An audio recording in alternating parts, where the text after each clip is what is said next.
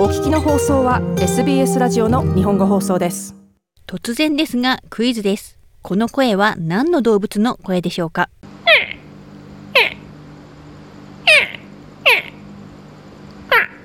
お聞きいただいたのはイリエワニというワニの赤ちゃんの鳴き声だそうです。今日のインタビューはワニ研究者の福田雄介さんです。福田さんはノーザンテリトリー政府の野生動物の保護管理をする部署で主にワニの研究をしています。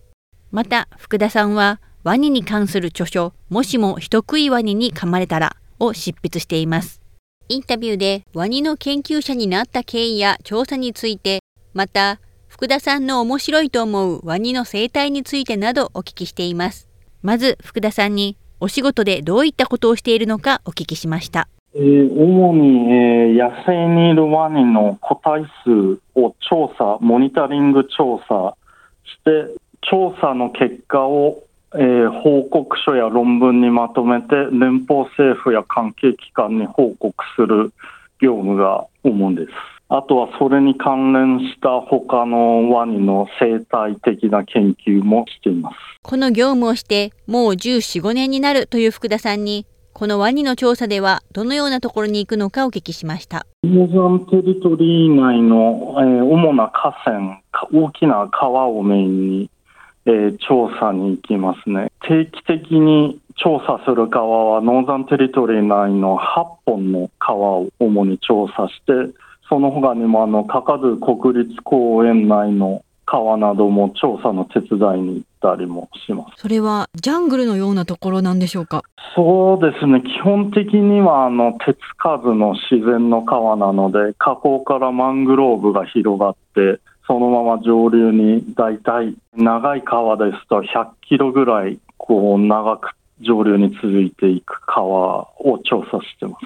どのような調査になりますか？夜間、夜に船を出して小型のボートなんですけれど、そこに、えー、基本的にに、さんにん乗り込んで、えー、川の河口から上流に向かって登っていくんですけれど、えー、手に持ったライトで光に反射するワニの目を数えて、え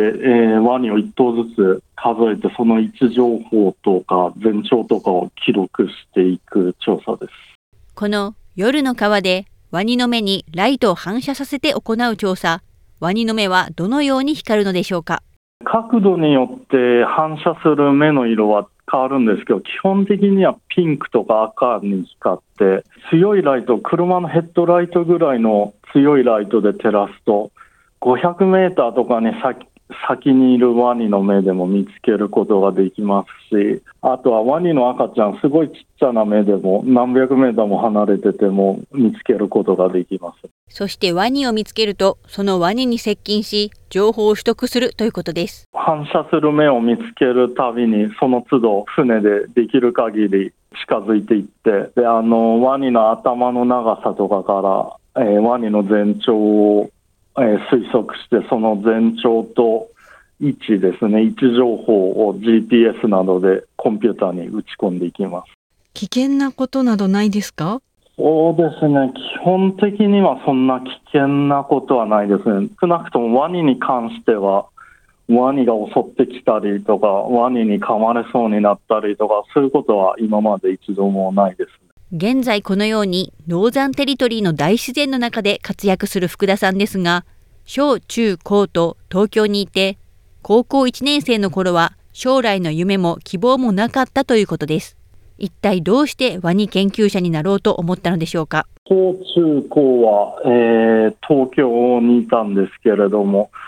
特にやりたいこととかも、そういうなんと言いますか、夢や目標とかもなかったんですけれど、でも、えー、高校いちねんせいの時、ある日あのテレビで見た、えー、動物のドキュメンタリー番組だったんですけれど、そこに、えー、オーストラリアノーザンテリトリーの野生のワニと、そのワニの研究者の人たちが映ってて、それを見た瞬間に、ああ、自分も将来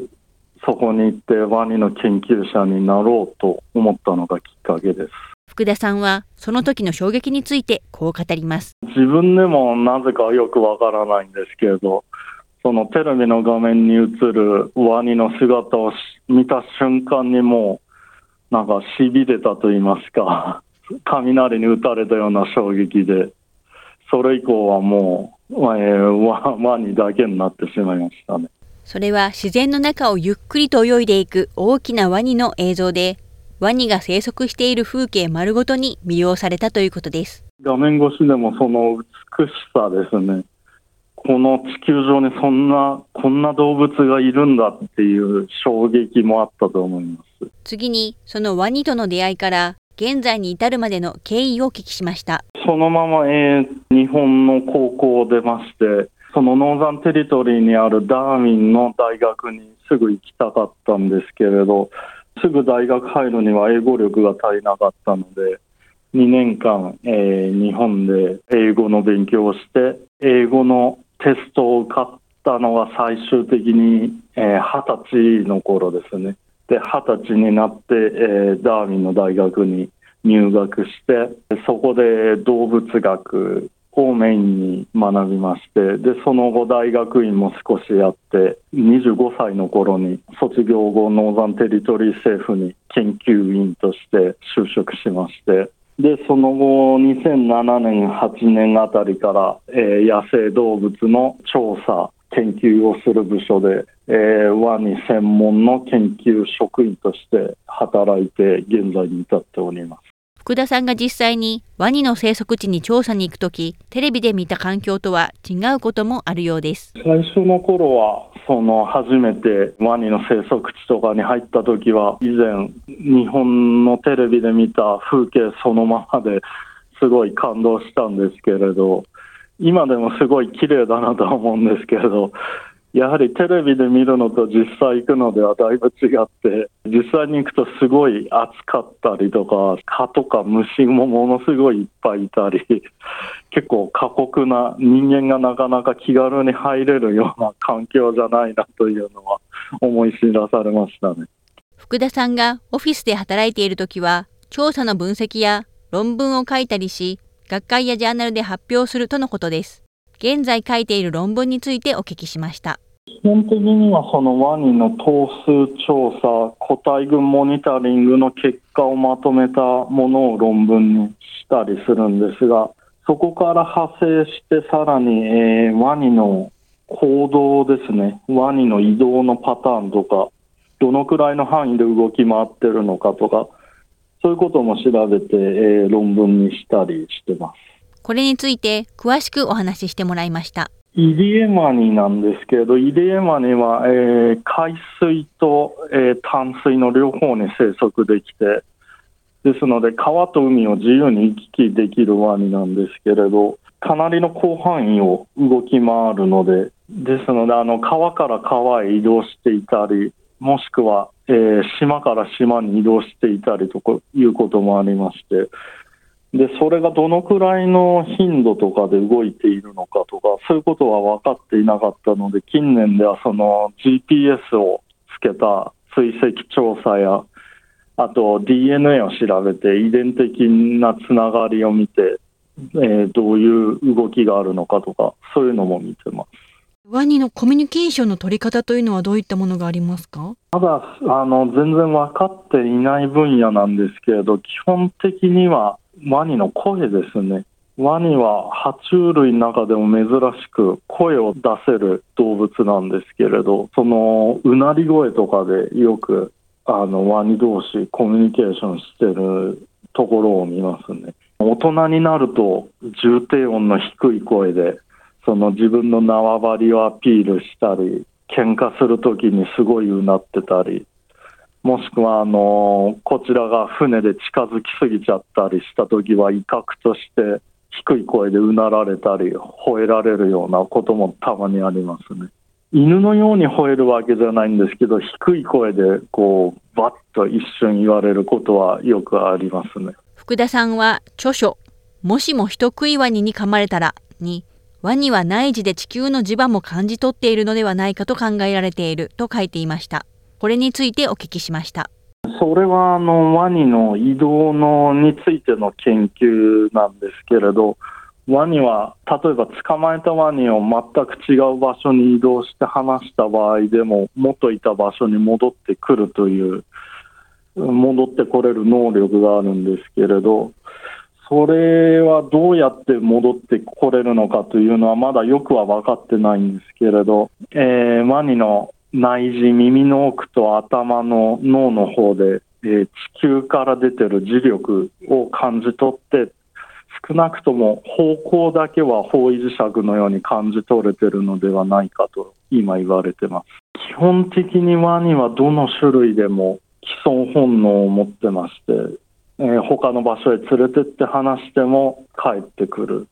という、えー、強い傾向能力がありますね。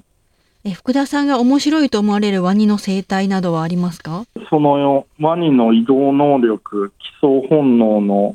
研究の一つで分かったんですけれど、場所によっては複雑な地形だったり、複雑で急な海流が流れているところとかでは、必ずしもワニは元いた場所に戻れないということが分かりまして、おそらくワニは方向しか分かってないので、細かい地形までは全ては行ったことのないところではあの把握できないので、時には迷子になってしまったり、方向は分かってるのに地形が難しくて帰れないので、結局は諦めてその新しい場所に落ち着いてしまったとか、そういうこともあるのが分かってきまして、そういうのは面白いなと思いますね。では今後調査したいと思われていることは何でしょうか？そうですね、今まで、えー、ノーザンテリトリーもしくはオーストラリアの中だけだのワニだけだったんですが、今後は、えー、オーストラリア以外ですね、外国、近隣の国のワニの調査もしていきたいなと思っています。例えば、オーストラリアと東ティモール、パプアニューギニア、ソロモン諸島とか、そういった国々の間もワニは移動しているのではないかと言われているので、そういったことも調べていきたいなと思ってます。最後に福田さんは、ワニへの思いを語ってくれました。今までは自分がワニのことを知りたいから研究したいからという気持ちが強かったんですけれど、ここ数年は自分がどうこうというよりも、その実際に目で見る野生、自然の中にいるワニですね、そのワニのために、ワニの保護につながるような研究をしたいなという思いが強くなってます。自分のためにからいつの間にかワニのためにと変わってましたね。テレビでワニを見た日以来、ワニ以外にやりたいことが考えられなくなったという福田さん。またこのパッションは今も変わらないどころか、ますます強くなっていくということです。インタビューでお話をお聞きしたのは、ワニ研究者の福田雄介さんでした。もっとストーリーをお聞きになりたい方は、iTunes や Google ポッドキャスト、Spotify などでお楽しみいただけます。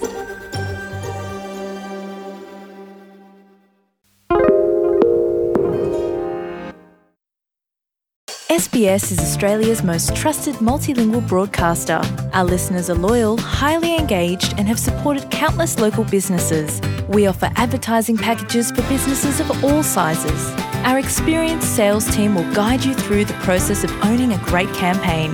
Bring your own ad or have our production team make you something in one of our sixty-eight languages. Start the conversation with your new audience today. Email sales at s b s dot com dot a u.